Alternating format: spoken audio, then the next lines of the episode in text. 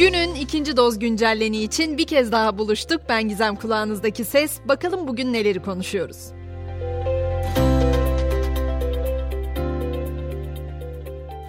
Bugün öyle bir haber vardı ki bir seslendirme sanatçısı olarak ben de takdir edersiniz ki bu ses kopyalama konularında epey hassasım.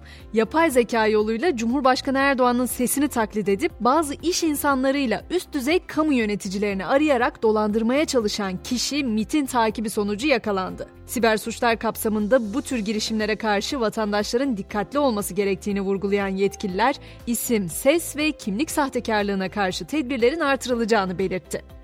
Gözlerse bugün başkentteki toplantıdaydı. Memur ve memur emeklileri için ikinci zam teklifi belli oldu. Hükümet 2024 için %15 artı 10, 2025 için de %6 artı 5 zam teklif etti. Yani yeni teklifte 2024 için birer puan artış olurken 2025 teklifi değişmedi. Memur Sen beklentilerin karşılanmadığını belirterek bu teklifi de reddetti. 22 Ağustos'ta yeni teklif masaya gelecek.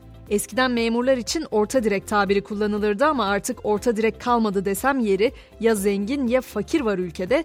Kredi Süsen'in Türkiye'nin servet dağılımına yönelik raporu da ülkedeki servet dağılımının eşitsizliğini ortaya koydu. Rapora göre ülke servetinin neredeyse %40'ı nüfusun sadece %1'lik kesiminin elinde.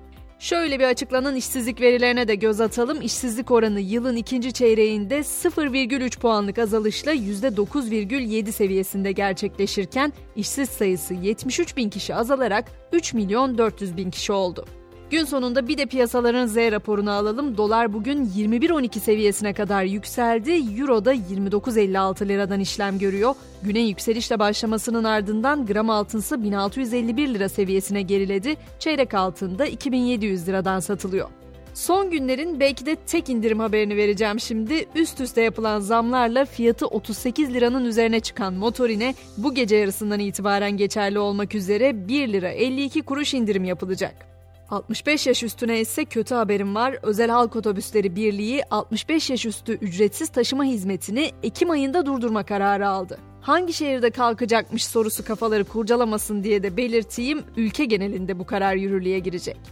Gelelim Dünya Kaynakları Enstitüsü'nün son araştırmasına. O araştırma iklim değişikliği ve çeşitli nedenlerden dolayı dünya nüfusunun dörtte birine ev sahipliği yapan 25 ülkenin su kriziyle karşı karşıya olduğunu belirtiyor. Bu konuda acil tedbir çağrısında bulunulan araştırmada en fazla su sıkıntısı çekebilecek 25 ülke arasında Suudi Arabistan, Şili, San Marino, Belçika ve Yunanistan bulunuyor.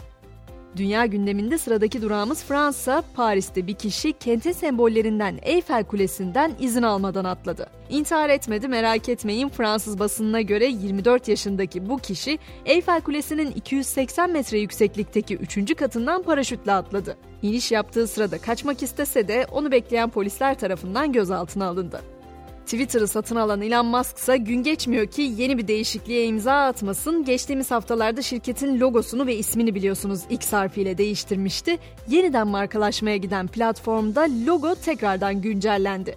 Kullanıcılar yeni arka planı mermere benzetiyor.